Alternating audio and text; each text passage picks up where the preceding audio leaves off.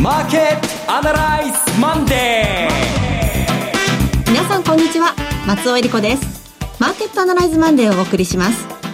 パーソナリティは金融ストラテジストの岡崎良介さん。皆さんこんにちは。岡崎良介です。そして株式アナリストの鈴木一之さんです。鈴木一之です。どうぞよろしくお願いします。この番組はテレビ放送局の BS1212 で毎週土曜 昼の1時から放送中のマーケットアナライズプラスのラジオ版です。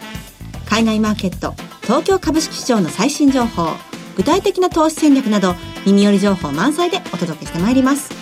えー、ゴールデンウィークが明けまして、はい、皆さんいかがお過ごしでしょうか？いやちょっとまだ全然ネジが緩み切っていてですね、えー、マーケットのことについていけてなくて一生懸命やっと今雇用統計、はい、午前中の間日経先週発表された雇用統計ですね。あそこの内容を確認したまでです。はい。えー、今までのずっと休みの間のですね、あの楽しかったなということばかりが頭の中を走馬灯ように駆け巡っているところではあります。は い、あの Me too ですね。はい。私あの4日分5日分の日経新聞をバーッとこう、え今朝今朝方4時起きで読んできたというところではございますが、はい。はい、えー、しっかり1週間張り切ってまいりたいと思います。え今週は決算発表もいっぱいありますからね。そうですよね。えこのあたりも鈴木さんに伺いたいと思います。それでは今日も張り切って番組を進めていきましょう。この番組は株365の豊か商事の提供でお送りします。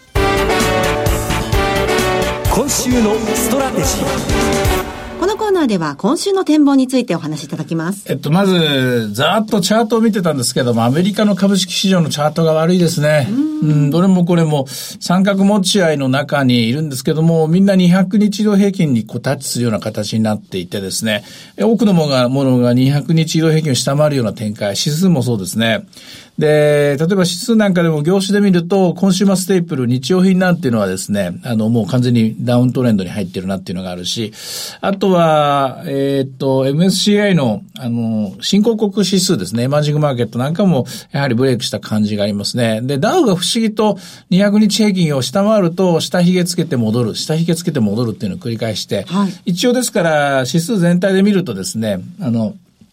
あとのナスダックとか SP とか見ると三角持ち合いの形なんですけども、下髭っていうのはやっぱり一回ドスンと一本属入るみたいな形のものが多いんですけども、こういう形で何本も何本もつけてると、なかなかここでもう下値だっていう感覚がないので、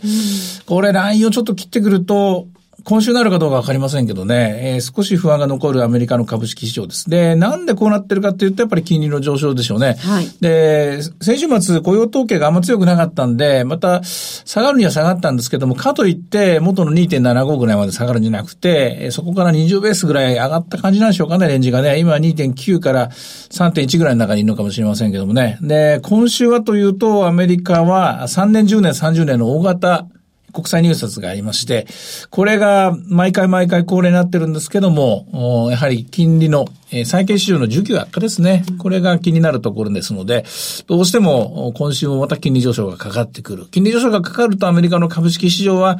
えー、決算も大事なんですけども、うん、やはり全体的には、あどうもこう、疲労感と言いますかね、今まで、はい、今まで何年も上がり続けた疲労感だと思いますけどね、えー、そのところが足を引っ張っている展開です。逆に日本はというとアメリカの金利が上がってくれた方が、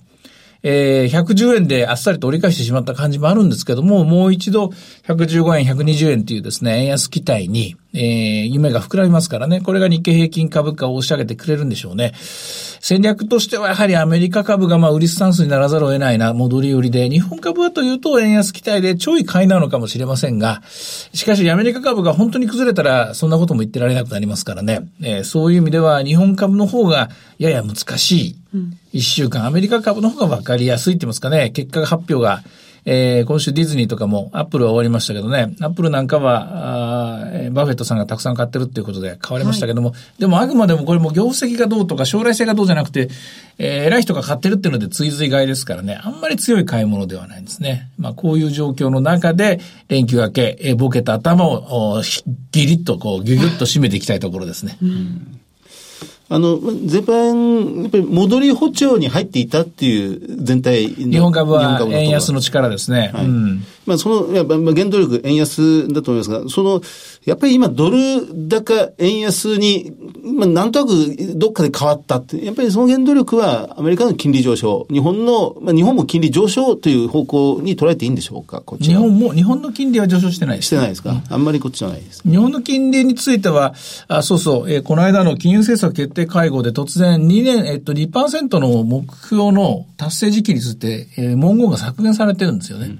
あれはやっぱり何かしら出口に向かって何か行動をしやすいようにしてる一歩ではないかなっていう気がしますけどね。うん、あの、日本銀行は日本銀行で出口について語らないとか、こう、延々とそのことの繰り返しですけども、アメリカの金利がこれだけはっきりと戻ってきて、そしてアメリカの出口っていうのはバーナンキさんのバーナンキショックからもう8年かけて、やっとここまで来たわけなんで、はい、日本はというと8年どころで済まないでしょ。うん、10年とか15年かかって、財政赤字の削減と同じぐらい時間がかかるもんであって、で、2期目ですからね。で、あの方1944年生まれなんですよ。時間軸厳しいですよね。うそういうことを考えると、やっぱり、あの、いろんな小さなあの変化っていうのは全て出口に結びついている行動だと私は思いますけどね。このアメリカの長期金利が変わってきて、今まで2.5%だったのが3%になってきた、うん、こうなってくると、この株式投資の対象っていうのも、ちょっと考え直した方がいいでしょうか？全体的には当然縮小します。はい、金利が上がるっていうのは、意図して、えーきえー、中央銀行が金利を上げてるっていうのは、中央銀行のメッセージとして、皆さん投資じゃなくて貯蓄しなさいって言ってるわけですから。ええ、ですから、投資に向かってたお金が、いくばっかは、これ貯蓄の方に向かうのは当たり前のことなんで、うん、ただその中で、えー、株式市場は時給だけではないので、えー、それこそ成長性ですね、成長力があって、で、株価の原動力となる企業収益が今年も来年も再来年も、あの、どんどんどんどん上向いていくんですよ。そして配当が増えていくんですよ。であれば、少々気にがあっても負けないんですけども、はい、今はもういいとこ全部出たんじゃないのと、やりきったんじゃないのっていうムードがあるんですね。それゆえに、えー、停滞の、かれこれ、えー、1、2、3、4、4ヶ月という、そういう展開になってますね。うん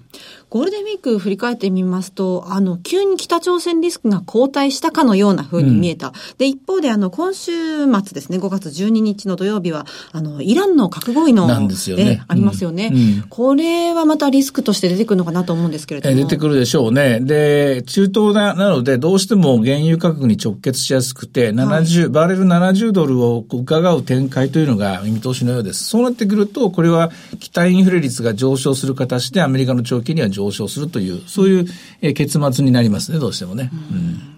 長期金利上昇の一方で、今度、為替はいかがでしょう？為替は円安に行きたがってるんですけどね。はい、円安に行きたがってるんですけど、こわごわですね。えー、それを昔と言いますか、数年前で、にアメリカの金利が3%になるって言ったらみんな喜んで125円を捉えてたんですけども、はい、そこまでは予想できない展開になってきたっていうのは、やはり、えー、投資からお金がですね、えー、貯蓄の方に今、えー、少しずつ動いてるっていう、そこのことを考えると、実は円にとってみると、これは円の方に戻ってくるという、うん、そのリスクが高まってますね。前場は108円、90銭から91銭と、うん、ゴールデンウィーク中に10円まで行ったもんですからね、あのまま10円抜けて帰ってきたら、あっさりと、これまた戻り高値を狙いに行きましょうみたいな展開で、えー、まあ日本か株の関係者は予想したんでしょうけども、どうもそういう展開ではなさそうですね。うん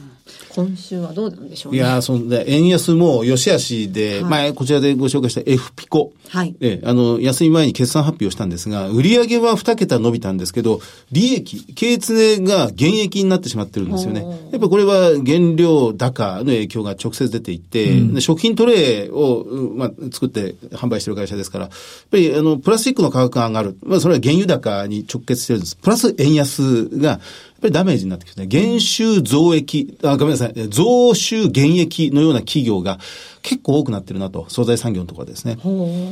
円安も良し悪しになってきてますね。うん、為替は安定するのが一番いいんですよ。結局、あの、不可能な話なんですけども、固定相場の時代がみんな一番良かったわけで、固定相場の時代に一番経済が伸びるわけなんで、で、中国も固定相場にしてるから経済が大きくなったわけで、日本も、えー、高度経済成長っていうのは、1ドル360円でできたもんですからね。ですから、過度な変動っていうのが一番まずい。日本の場合は、このグローバリゼーションっていうのが、なんかもっともらしくて日本にはもうここしかないみたいなこと言ってますけども、グローバリゼーションによってものすごい弱点を晒しているところっていうのは多いですよね。そうですね。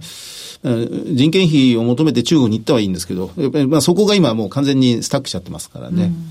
これからしばらくの間、このドル円相場に一番影響が強いもの、大きいものっていうのは何でしょうね？うんえっとね、順番をつけるのは難しいですけども、はい、あの、まず基本的に金利という要素が一番大きいです。うん、金利という要素が一番大きいんですが、同時にですね、やっぱり、あの、えー、金利だけで動くのが、動くわけではないので、為替というのはですね、はい、もう一つはやはりリスクファクター、さっき言いましたけども、えー、アメリカの株式市場がですね、どこまで耐えれるのか、逆にまだ強いのか。うん、それとももう、え完全に折り返したのかっていう、この見極めですね。完全に折り返した場合は、ドル円の戻り高、戻りのピークっていうのはそんなに高い、位置は高くないと思います。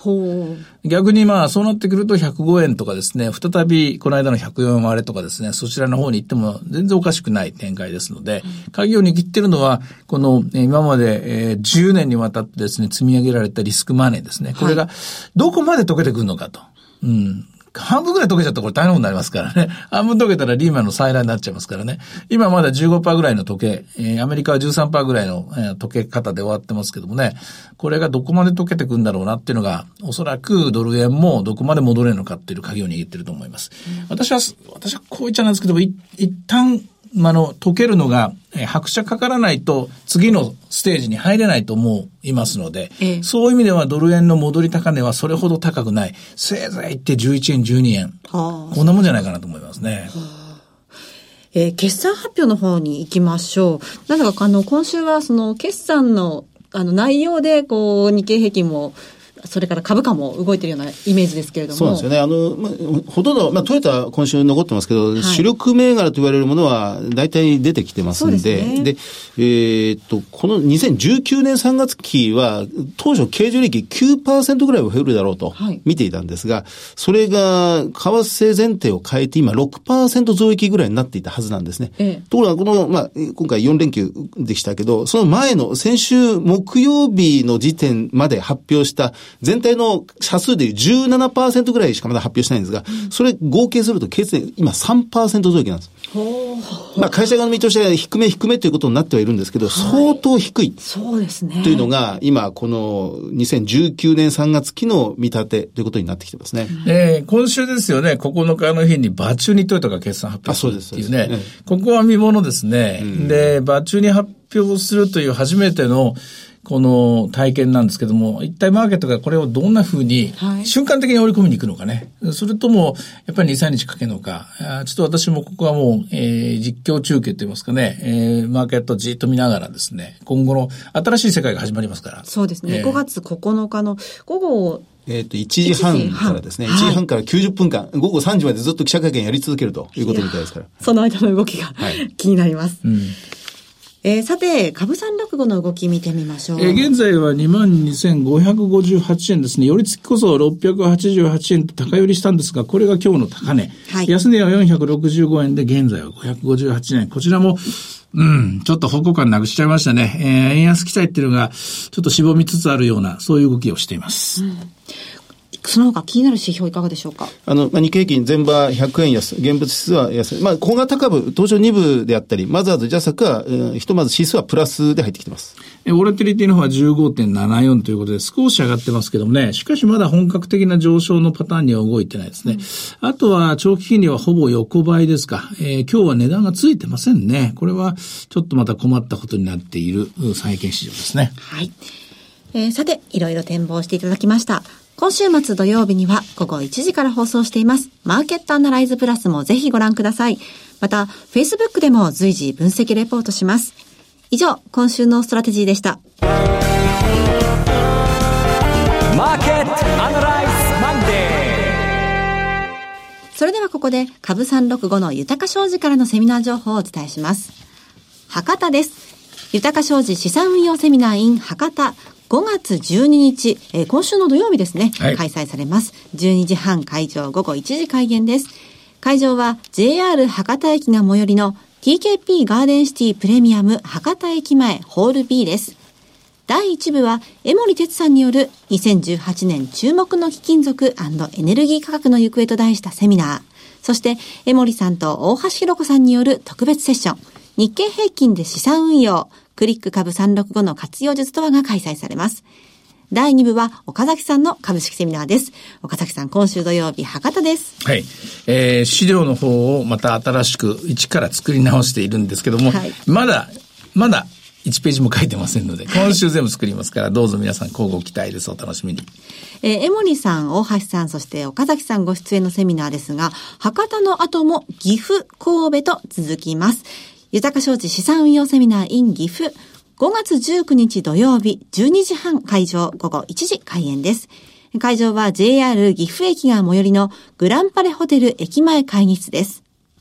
えそして神戸です。豊か商事資産運用セミナー in 神戸。5月26日土曜日、12時半会場、午後1時開演です。会場は神戸三宮駅が最寄りの TKP 神戸三宮カンファレンスセンターホール 5C です。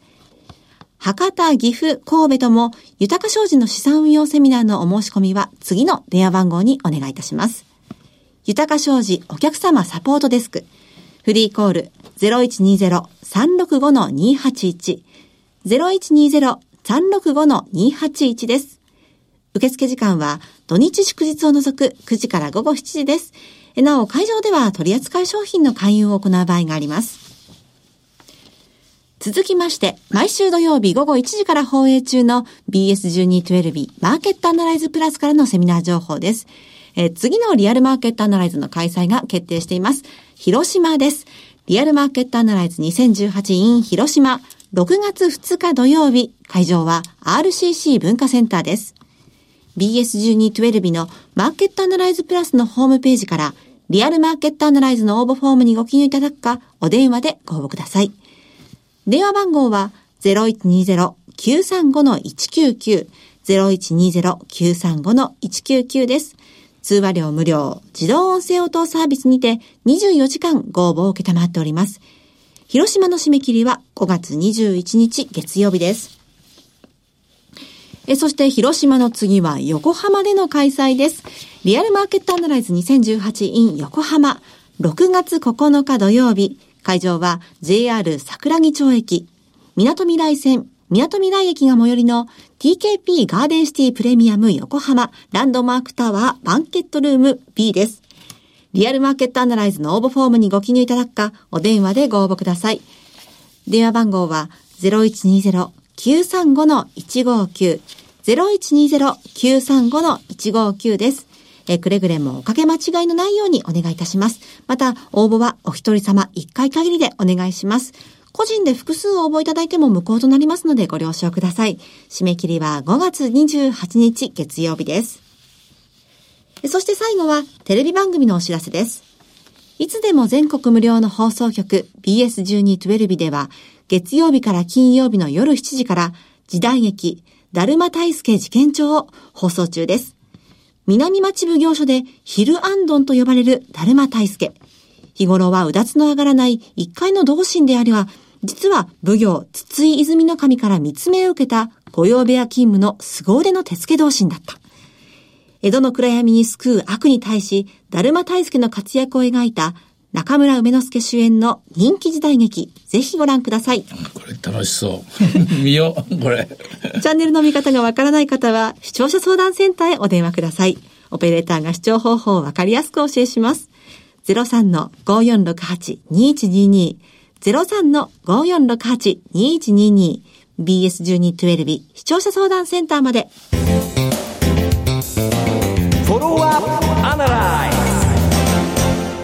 え今週もやってまいりました。鈴木さんの注目企業です。さあ、今日の注目企業は何でしょうか、えっと、アズビルです。はいえー銘柄コードが6845のカタカナのアズビルという会社です。えっと、まあ、ご存知の方も多いと思いますが、昔の社名があ山竹。山竹。山竹ハネウェル。えー山竹という会社で、それが社名変更して、今、アズビルという名前になりました。あの、ビル空調、はいまあ、空調だけではなくて、そのビルメンテナンス、総合メンテナンスですね。あの、もともともう100年企業なんですが、えー創業1900丸6年ということになりますから、えー、100年以上経ってますけど、計測機器とその制御システムという、はい、まあその日本柱でやってきたんです。ですから、工場とプラントの制御システムというものはもともと、まあ、ここが得意としているところなんですけど、それが今、ビル、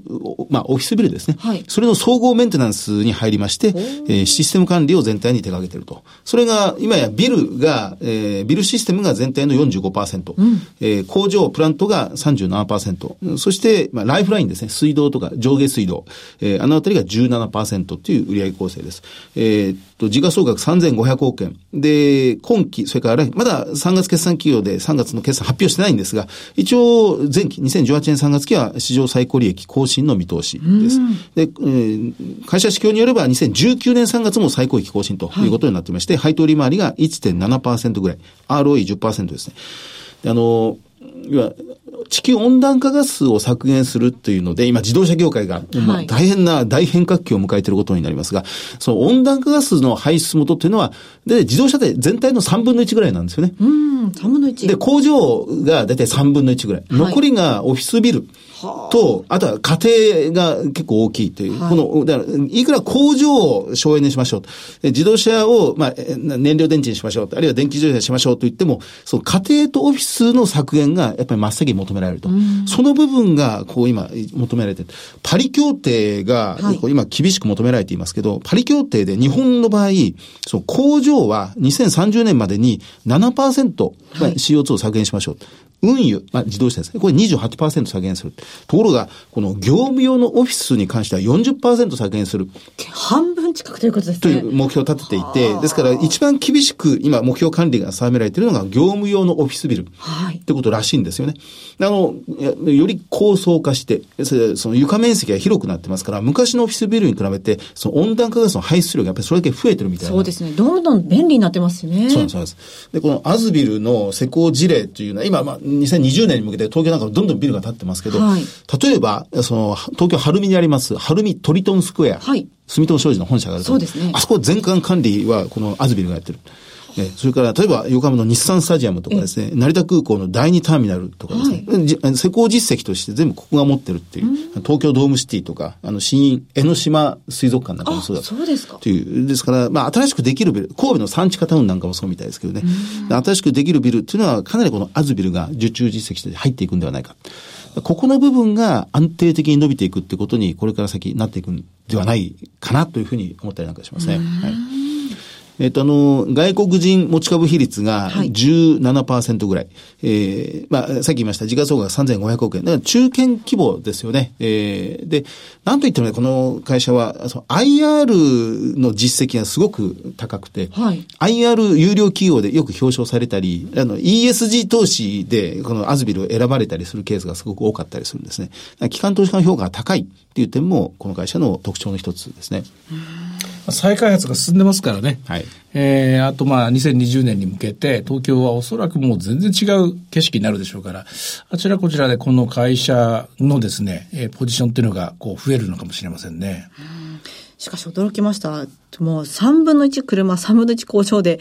残りのところでガクンと減らさなくちゃいけない。そうなんです、ね、えー、あの、意識が高いのは、むしろ自動車とか工場の方が意識が高くて、うん、この CO2 削減に関してですね。はい、家庭と、このなんていうことないオフィスビル、ここも含めてですね、はい、はい、ここの意識が今一つ高くない。そうですね。自分自身そうだったなあんまり考えていなかったっていうのがあったりなんかして、はい、で、ここ、東京都なんかもずっとぐっとこう、アクセルを今吹かそうとしているところですね。ね